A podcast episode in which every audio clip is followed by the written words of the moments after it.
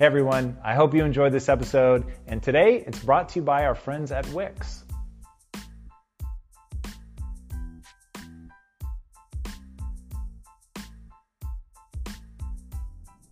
I worked myself so hard that I turned a person this fucked up into this motherfucker right here.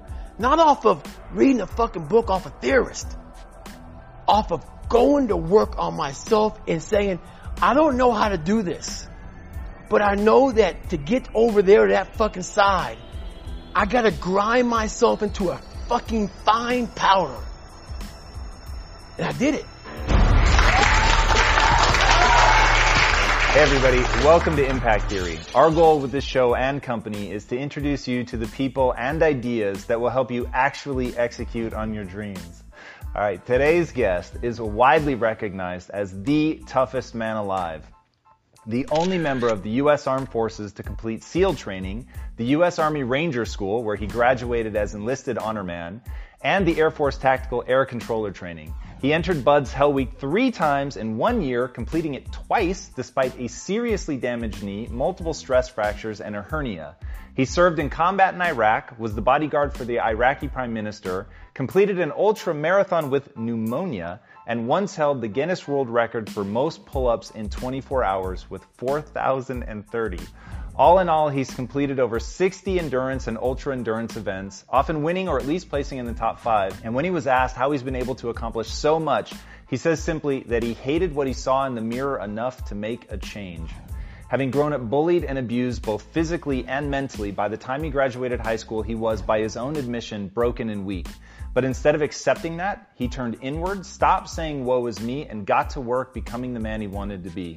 To do that, he learned to embrace suffering and leverage pain as a way to toughen his mind. And the resulting man that he has become and his indomitable spirit has so inspired the world that he has become the one that the driven among us hang on their mirrors as a reminder of just how much is possible. As iconic NFL coach Pete Carroll said, in my pursuit to understand and learn from the greatest competitors in the world, he is the one that sets the standard. So please, Help me in welcoming the man who once ran 205 miles in 39 hours without stopping, the author of Can't Hurt Me, the legend himself, David Goggins. Welcome back, man. Thank you. Thank you. So, I am beyond excited to be doing the second go round with you. The first one for me was utterly transformational. Just researching you and the way that your mind works. I'm really, I mean, as evidenced by the shirt that I'm wearing, I really am that guy that like put your picture up and it was just became this reminder of, of what we can all do if we're willing to push past that pain and all of that. Right. But speaking of pain, I want to know why is the book called Can't Hurt Me? There's some, I guess, some inside fuck yous to people in there, but it's an overall message to people that we're all, you know, a lot of us are going through a hard time in life. Some people have been bullied. Some people are just stressed out. Some people are insecure. Some people are fat and overweight. And the world puts a lot of this shit in your mind. It's not just you. Yeah, you help it. And my whole thing is about I had to develop a mindset, a mindset that was indestructible. I had to armor plate my mind. And it's about what you're saying to yourself, but it also comes with work.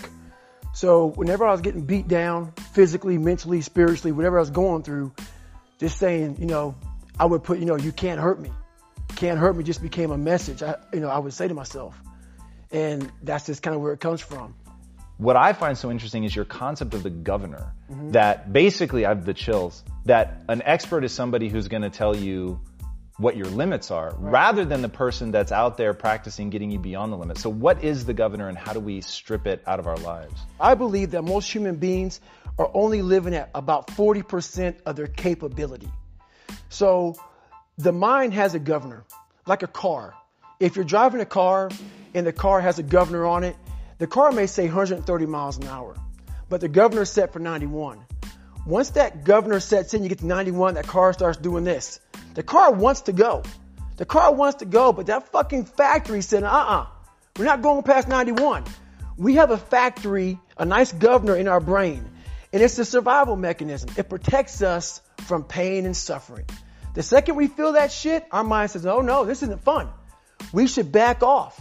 We should sit down, find something more comfortable. And there's something about the mind.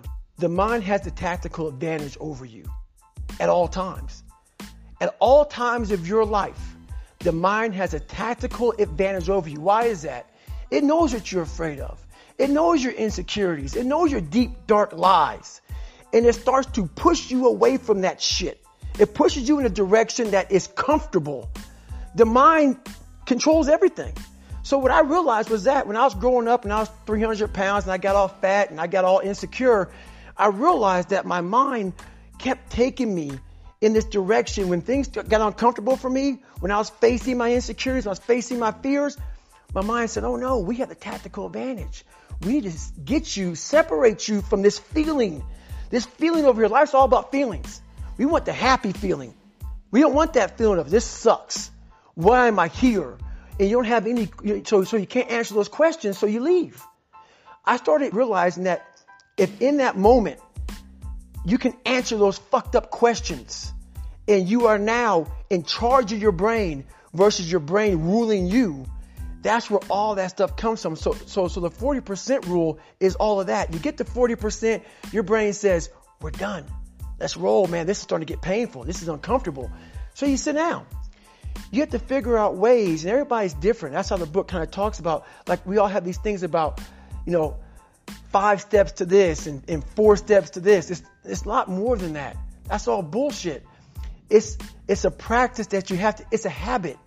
So if you know that at 40%, I'm still, you know, I'm feeling pain. At 40%, I'm feeling pain.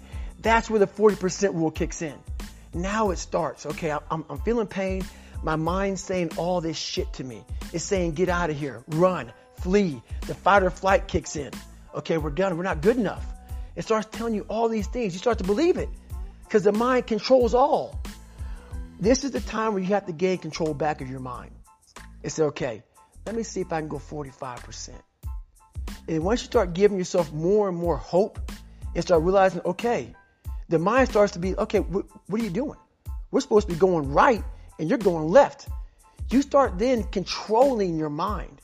Start finding more in, you know, in yourself. And then it goes from 40% to a lot further than that. But that's the start of it though. Get to, get to the spot where your mind is saying stop. Wherever that is, you gotta get there first. And then that's when that shit starts to work for you. You gotta control yourself in that moment.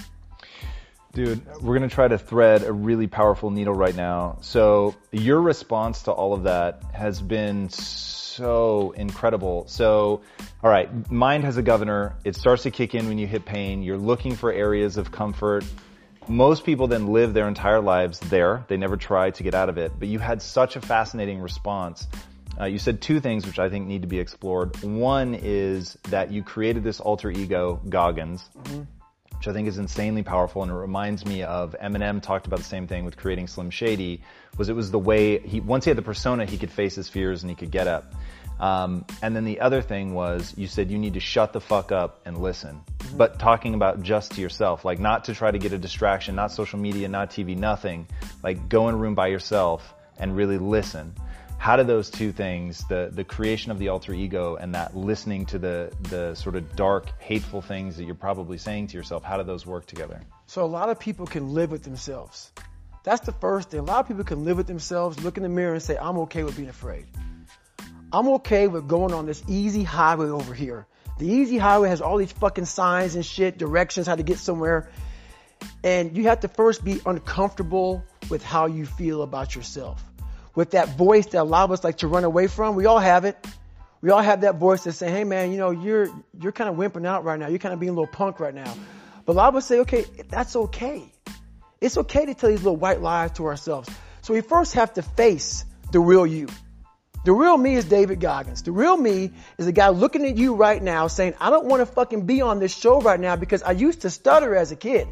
And I'm afraid of that. I'm afraid that here in a second, I'm going to start fucking stammering and stuttering and the whole world's going to know that I have all these issues. But that's when I see right now, okay, Goggins, you got to go on this fucking show. That's Goggins. Goggins is saying, okay, David Goggins, you're a punk. Life made you this way. We can't live like this. We can't live in fear. We can't live in judgment. We can't be afraid of what the fuck people right now are looking at me saying about me. We cannot be afraid of that. That's Goggins. Goggins saying, fuck all of you who don't like me, who don't want to. And that person then comes in. But you have to be David Goggins and say, man, I'm afraid of this. I'm fucked up here. Life made me this way here. I stutter. I, I have these issues with, with, with uh, reading and writing and, and I'm, I'm, I'm fat and I'm insecure. You have to face that in that dark room. In that dark room is who you are.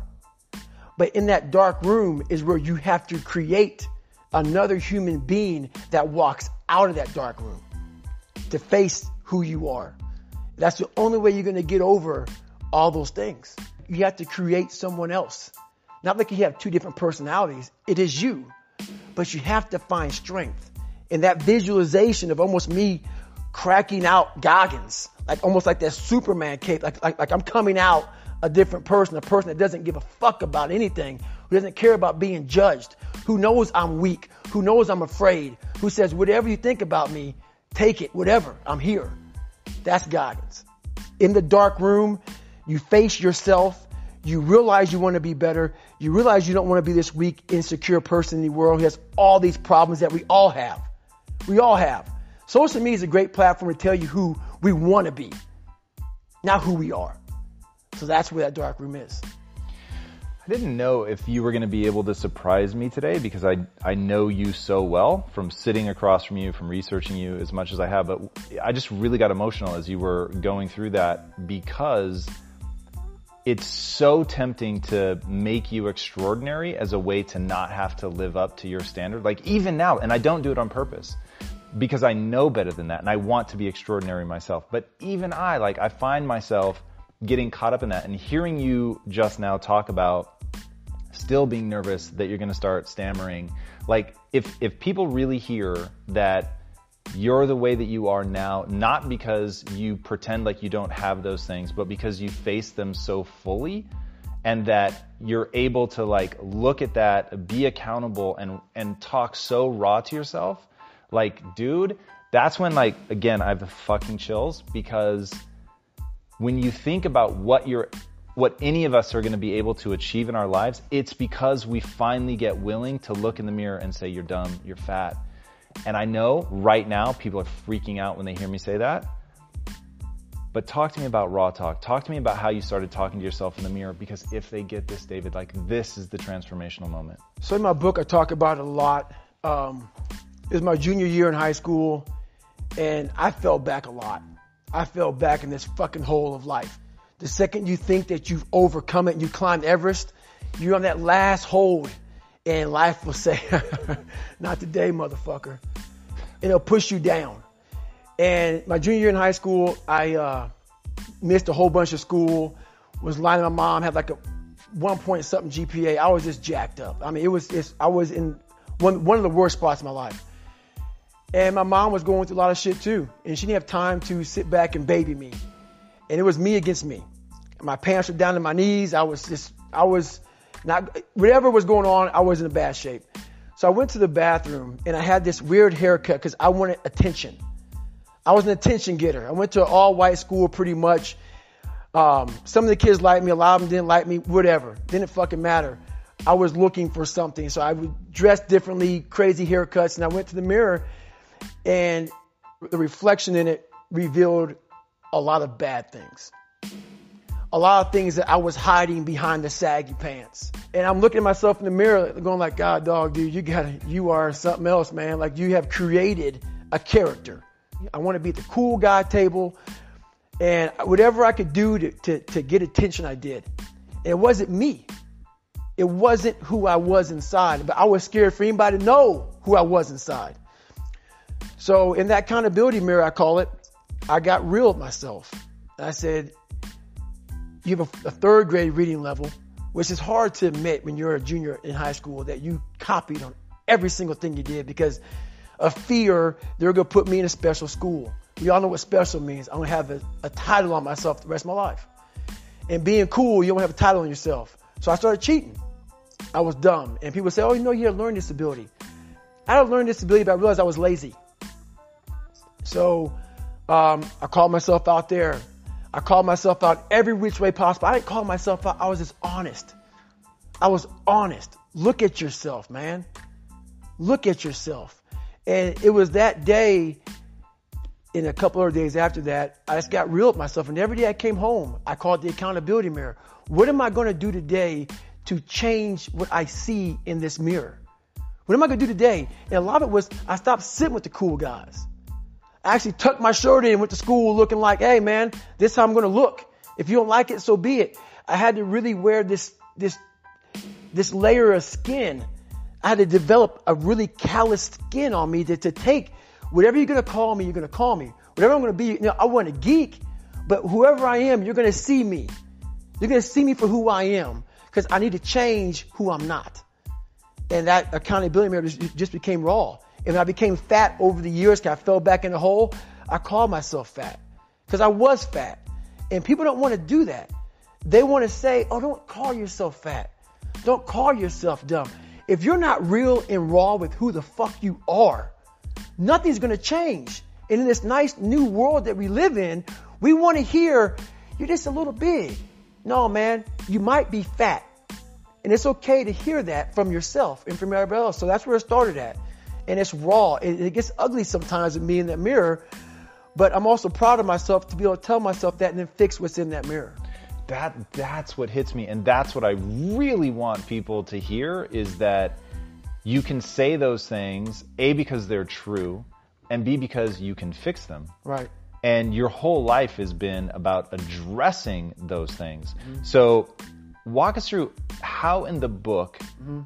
do you help people start addressing it because that's what I think is so powerful about your book. So the first thing about it is once you realize it, and you have to realize it, you got to call yourself out. Addressing it is very small. It's it, like it doesn't go from like one morning um, this way, next morning I wake up and presto, the you know five steps to greatness. No, it ain't that, brother. You read my book. This is hard work. It's every day, like like right now.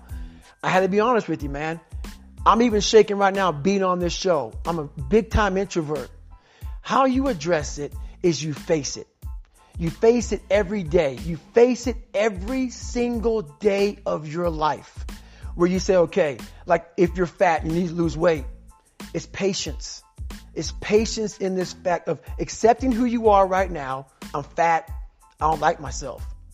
Accepting the fact that if you lose three or four pounds, that's a huge accomplishment. You have to live in your own fucking world.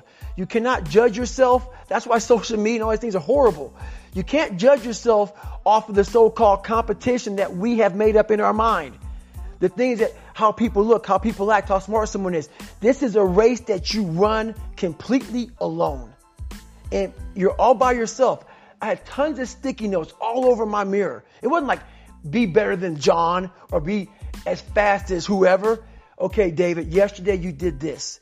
Today, our next goal for the week is this. So I had a year goal, weekly goals, daily goals, hourly goals, and the big goal was I lied a lot growing up. I wanted to be accepted.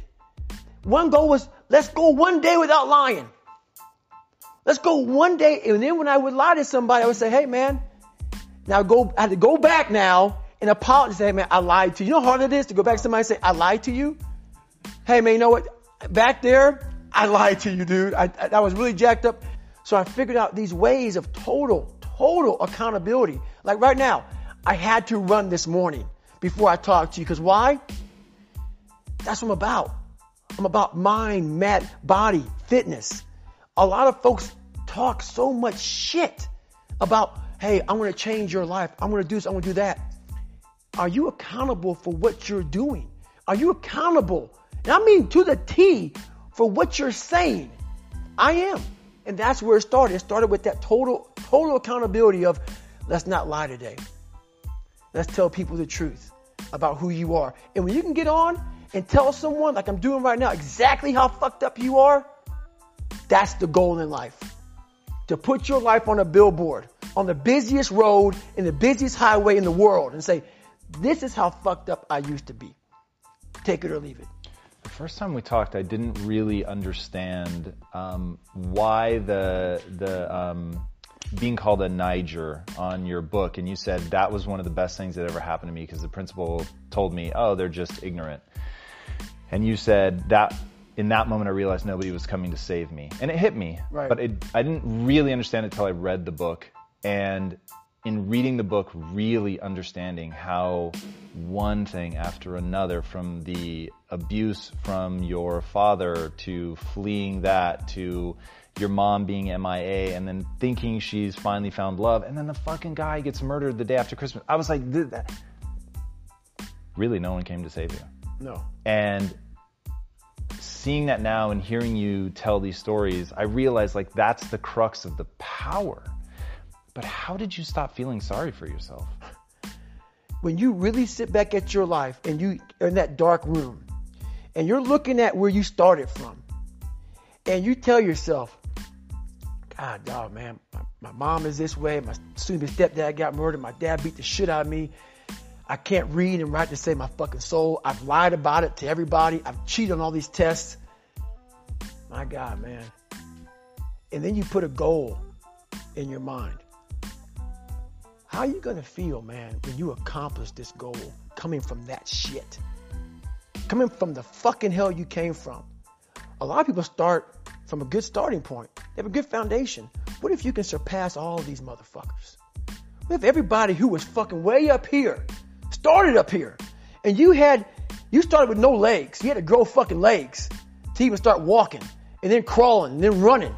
And then you start passing people with all this given to them. I had to use all this negative shit that was making me weak and horrible as a person. I had to use this as the power that now fueled me. I had to flip it on its head and say, hold up. This might be exactly what I need. The darkness is exactly what I need. It's how you look at your situation. And I was looking at it all fucked up. In the book, you tell people to make a list Mm-hmm. of everything working against them, every real, valid excuse. Right. Why do you have them do that? There's a lot of power in that list. So, in that list of who you are, what makes you fucked up, all these other things, it goes back to once again accepting. You have to first accept it before you can fix it. A lot of people walk around, oh man, I'm good. I'm good. No, you're not. You have to accept what you're not.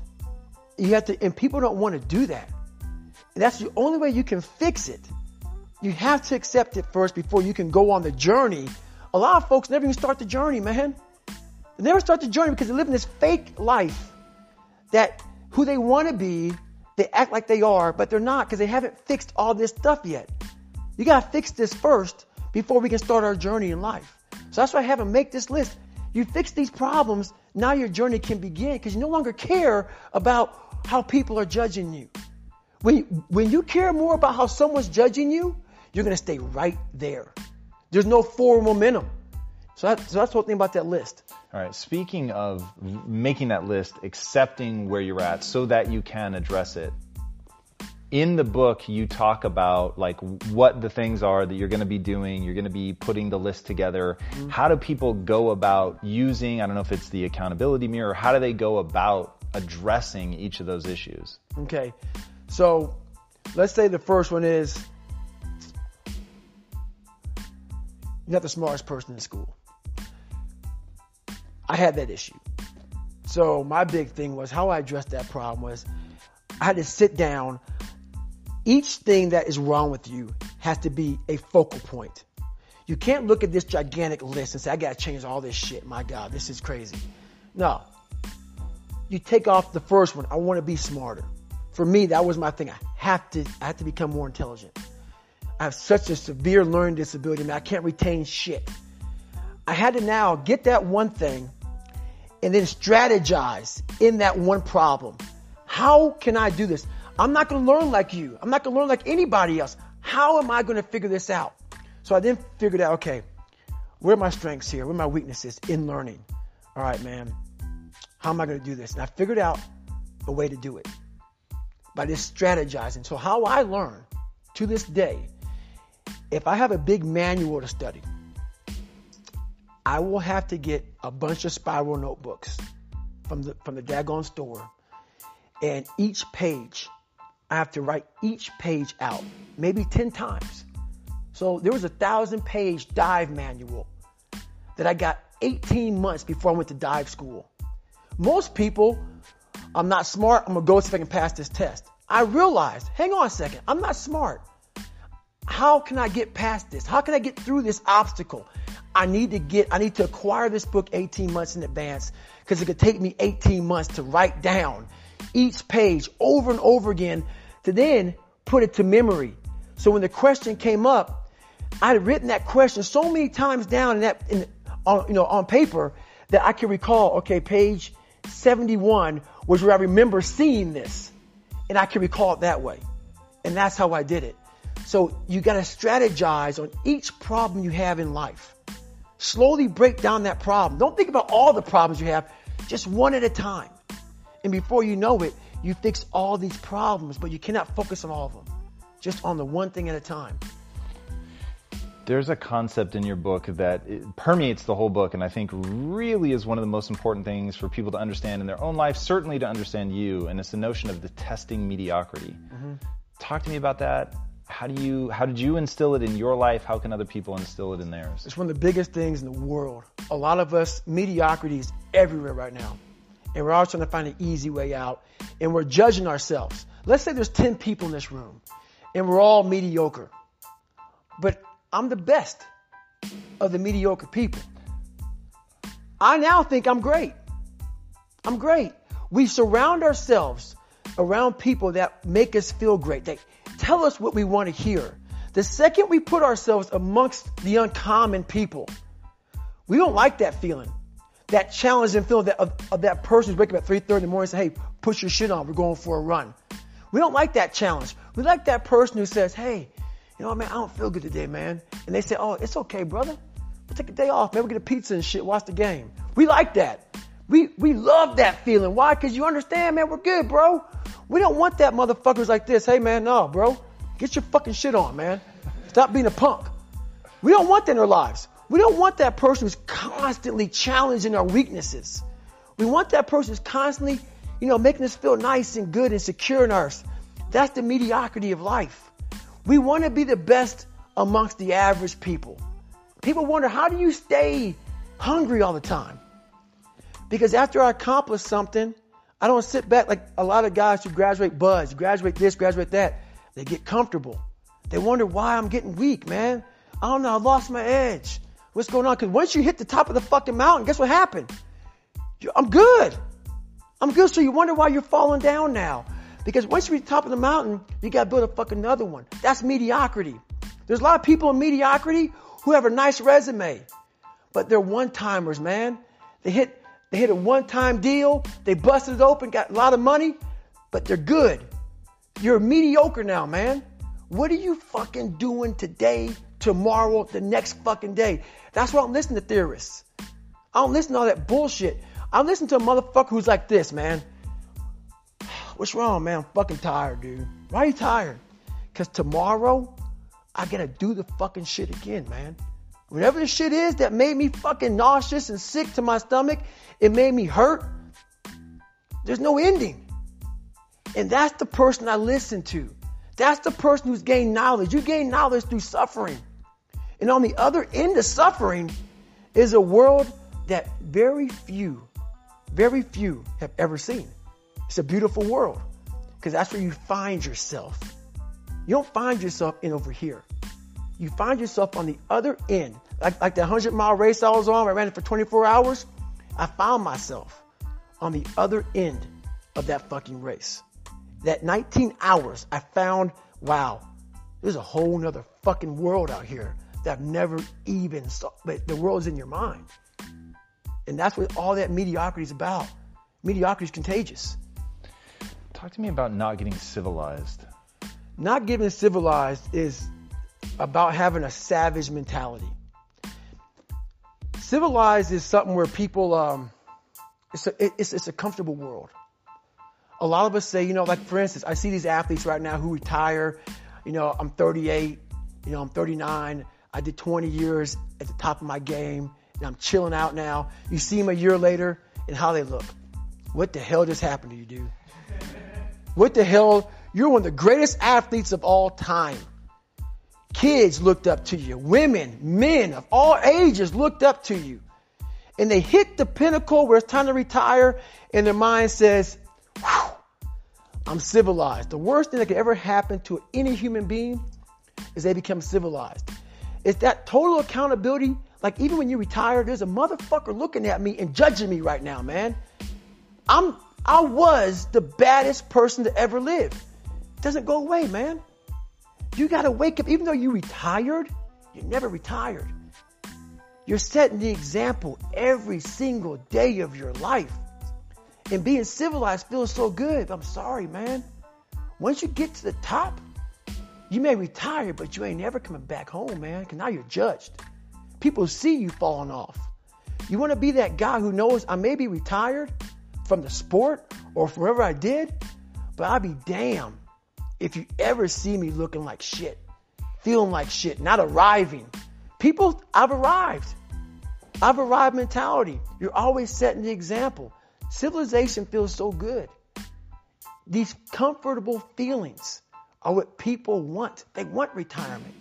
They want that. They need that. They, it's a, it's a yearning feeling. I want it too. People love putting a label on me about, my God, man, you're just wired different. I'm not fucking wired different, dude. I'm thinking right now, after I got past my stuttering thing, now I'm on a roll, I'm good now. You know what I'm thinking about right now?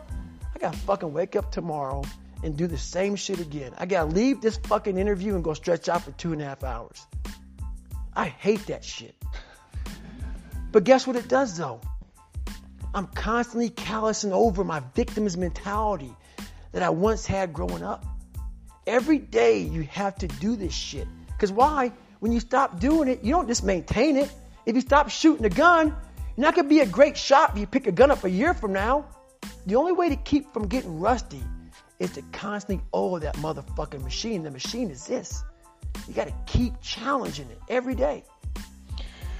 The way that I think about that is very, very similar. And I've got to imagine this is one of the things that makes you one of the most misunderstood humans on the planet is to me, driving that hard, being that hungry, pushing long after everybody stops has nothing to do with anybody but myself.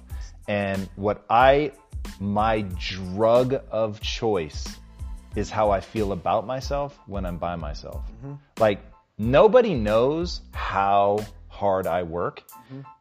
And nobody's ever going to know. Not even my wife is up enough to see how much I really work. Right. But it doesn't matter because the way that it makes me feel, like in this moment right now, where I get to say, ah, the world doesn't know I could be lying, but I would know. And the way that I feel right now, because I know how true it is, that nobody's outworking me. That to me is the juice. And when people understand that what you're fighting to build, the reason that I'm wearing a shirt that says, What would Goggins do? The reason that I chant Goggins, like the crowd before we started rolling the camera was chanting Goggins. The reason that's so resonant is because they want to do something for themselves. They want to feel some kind of way about themselves. Mm-hmm. Now that you've become like this big ass speaker, mm-hmm. what do people come up to you and ask you the most? How do I do it? How am I able to do what I do on a daily basis? You know, how do I fight the demons? Because they hear me speak and I'm very raw and real. How do you fight my insecurities? All these things. And uh, I, they're there every day. They're there every day. Like you said, I'm in search for a feeling.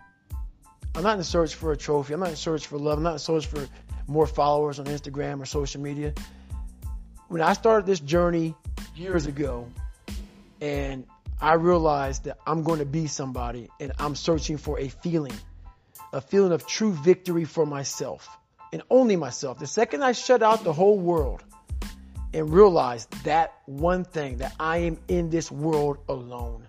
I'm fighting in this race by myself. Yeah, I'm all about people. I'm all about team. I'm all about that shit. But I'm really all about right now and in my life just like you said, no one knows the real truth about me, how hard I really go. I don't care if anybody knows. I don't want anybody to know. I'm an introvert. I live an introverted life. And I love that about me. It that right there is my fuel. Is I know that there's really no one out there grinding like me. And if they are, so be it. If I know about you, I'll make sure that up my game. That's what the mentality is all about. My whole thing is a mentality thing. Like I told you in the last time I was on the show, I view myself as the weakest person on the planet Earth. My goal in life was to, in my mind, believe I'm the hardest man alive. And that's why the whole thing is can't hurt me. That's what it's about. It's about whatever you think you are, you have to make that dream a reality. But that's where the hard part is, is making that dream reality. That's where the hard work comes. That's where people know how do you keep grinding every day. You have to make those insecurities, those fears. Like when I was 300 pounds, I didn't have any drive. I'm gonna go be a Navy SEAL. What kind of stupid shit is that? 300 pounds. There wasn't like a drive to go be a Navy SEAL. I was an insecure, lying kid, afraid. I had to look in my insecurities and in my fear and find drive in that. We're all looking for passion. Passion's all around you. You have a whole a whole fucking stack of it all around you. It's your insecurities, all that shit. You gotta dive deep in that shit. All it's, it's all in there. All the energy and fuel you need is right in yourself. It's all there. You got a lot of stuff to do to overcome. And you know, that's where I found it. I found it right there in my own insecurities. I found drive in my own insecurities. And that's that's the most powerful thing in the world. When you can find drive in your own doubt, fear, insecurities, you become very unstoppable.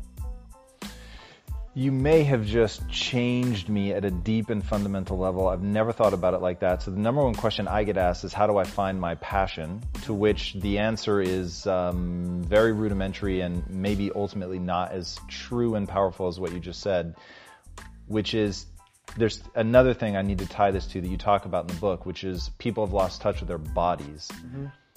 And you always tell people, if you want to change, go do something physically fucking demanding. Like, yes. go find yourself in the suffering and in the pain of doing something with your body. Yes. It is utterly fascinating to me, and it's just hitting me now. I'd never heard you say that before, so I, I'll reserve final judgment for round three when we come back together. But the thought of you feel lost, you feel insecure, you don't have a passion, you don't know what to do, you're reaching out to somebody, you need that help, you know you could do more, be more, and the answer is you in the last interview we did, you called it the bag of fuck, if I remember yes. right. Yes. You reach into the bag of fuck and start changing those yes. one by one. That may be the most extraordinary piece of advice I've ever heard. In fact, I will say the way it's hitting me right now, that's the single most extraordinary piece of advice for self transformation I've ever heard. It's the truth. Who is sitting here right now today? This is the real me, obviously. But um, I'm gonna go kind of. I'm, I'm a very philosophical person, and I'm gonna go there with you real quick. I believe in a higher power. Don't know the name, don't know where it's coming from, don't know anything like that. But I believe that this power, and me real quick. Let's say it's a man up there or a woman, whatever, and they have a chart. And when you're born, they say David Goggins, born February 17, 1975 at 6 a.m. They write the chart down because they can see everything. They know exactly what you're fucking supposed to be. They know what you're supposed to be. You die, you go to so-called heaven. You arrive at heaven, I'm 300 pounds. I retired as an Ecolab guy, which is okay. It's just a job, whatever. I go up there and God looks at me and he shows me my chart. And my chart on there says you were supposed to be a Navy SEAL. You're supposed to weigh 185 pounds. You're supposed to be one of the smartest people on the planet. This, this, all this. You see this. And now you're in heaven, you made it to heaven, but you're like, God, Doug, I was supposed to live that life. I was supposed to live that life. And then you find out that the reason why, because we all think that if we pray on it, if we do this, if we do that, whatever, if we don't work, we just, whatever, it's going to magically happen for us. No. I believe that when I'm all said and done with, my whole job is to outwork the chart. Whatever the fucking chart says about me, the all knowing power up there, I want to get up there and say, him look at me and say, I know everything. I didn't fucking see this. I didn't fucking see this. I want to feel that. I want to get to the other end of this fucking world and wh- however I'm being judged, whoever's judging me, to look at me and say, I did not fucking know. I, I had you at 185, I had you at this, but all this other shit, I was riding as you were living it. I want to, I want to find more. All I can. And in that fucking sack of shit, you have to dive in that to find more. Because if you're not willing to go in there and face yourself, you're not gonna find anything. You can live right here on surface, man, right here on surface. So if there is an ending to this world and there is somewhere to go and there's a judgment, you're gonna get there and you might see a chart. And that chart may tell you who the fuck you should have been. And now you get the rest of your life to think about that. Man, I could have lived a much better life if I just would have just suffered a little bit more. If I just would have went in that shit and realized I had so much more. But fear and the 40% and living here versus living here, being afraid, stop me. So that's, I, I'm a big guy in visualizing. I'm a, I'm a big guy in making a world, it may not exist. To me, it does. To me, it does. And I'm, I'm overpowering myself every day. And you got to find tools to do that. That's the tool that I use. So that's what it's all about. God damn. You said in the book that the only thing to fear is the man staring back at you in the mirror. I thought that was insanely powerful and seems tied to this. Is there something else to that, or is, is that what you're talking about? That's all I'm talking about. Like your your biggest enemy, your biggest, the most important conversation you will ever have in your fucking life is the one you have with yourself. You wake up with it, you walk around with it, you go to bed with it. Eventually, you're going to act on it, whether you're good or bad. You have to. That's why the whole thing about this book I have, it's about you. It is about you. It's strictly about you finding who you are. So many people die, live a hundred years, never fucking know who they are. Never know who they are. You have to look in that mirror and know this, there's so much more in here, man. Cause I can literally right now be a 300 pound guy spraying for cockroaches still to this day. If I did not look in that mirror and say, there, there has to be more to this. This can't be it. And then willing to go into it, dive deep into it and give all I have to find it. So that's what it's, that's what all that's about. In all that you've done and all that you've been through, help me understand when you were given the, you did not have a happy childhood. I think that would be very fair to say. When you were given the VFW award recently mm-hmm. And you were listening to people that had impacted you and you got to your mom, mm-hmm. you couldn't even speak. Yeah. Uh, it almost chokes me up now. Um, so I get the VFW award for the, uh, for the um, Americanism Award for military service and giving back. I'm as human as human can be. That's why what you see is what you get. Um, at that moment when I was giving my speech, and I thanked my uncle for being there, and I got to my mom, it wasn't just about her. It was, I, I, I know what she went through. I know what I went through. And we got knocked down so much I had a moment in front of all these great American heroes where I had a chance. It was like so fast. It went through me like, like lightning of, I can't believe I'm here. I can't believe I'm getting an award like this. That, that kid who was in the fetal position, the majority of his life, and so much the fact that my body and my hip flexors are tight to this day that even though I was standing erect, my mind was in the fetal position. And when I looked out amongst all those people, it was a sense of pride that I can't even I can't even explain. It's the moments of three hell weeks. It's the moments of in that room by myself studying for hours and hours and hours trying to catch up with all the kids who are above me. it's just those moments, like the real raw moments of life that was like, boom, hit me and we're gone. But I was like, I did that. I overcame that shit. You know, it's like, it's this power behind all that shit. And that's the feeling I was looking for in my life. I found it. It wasn't money, it wasn't fame, it wasn't awards. It, it was that feeling I have right now. The feeling I'm about to break down, but it's not of like, oh my God, I'm upset. It's like I worked myself so hard that I turned a person this fucked up into this motherfucker right here. Not off of reading a fucking book off a theorist, off of going to work on myself and saying, I don't know how to do this, but I know that to get over there to that fucking side, I gotta grind myself into a fucking fine powder. And I did it. I did it off a sure will. And very few people will know how that feels. Very few. I love that more than you could possibly know. Before I ask my last question, tell these guys where they can find the book. So the book right now is called Can't Hurt Me by, by David Goggins, and it's on Amazon right now. It's a raw, real book. It's not a five-step book.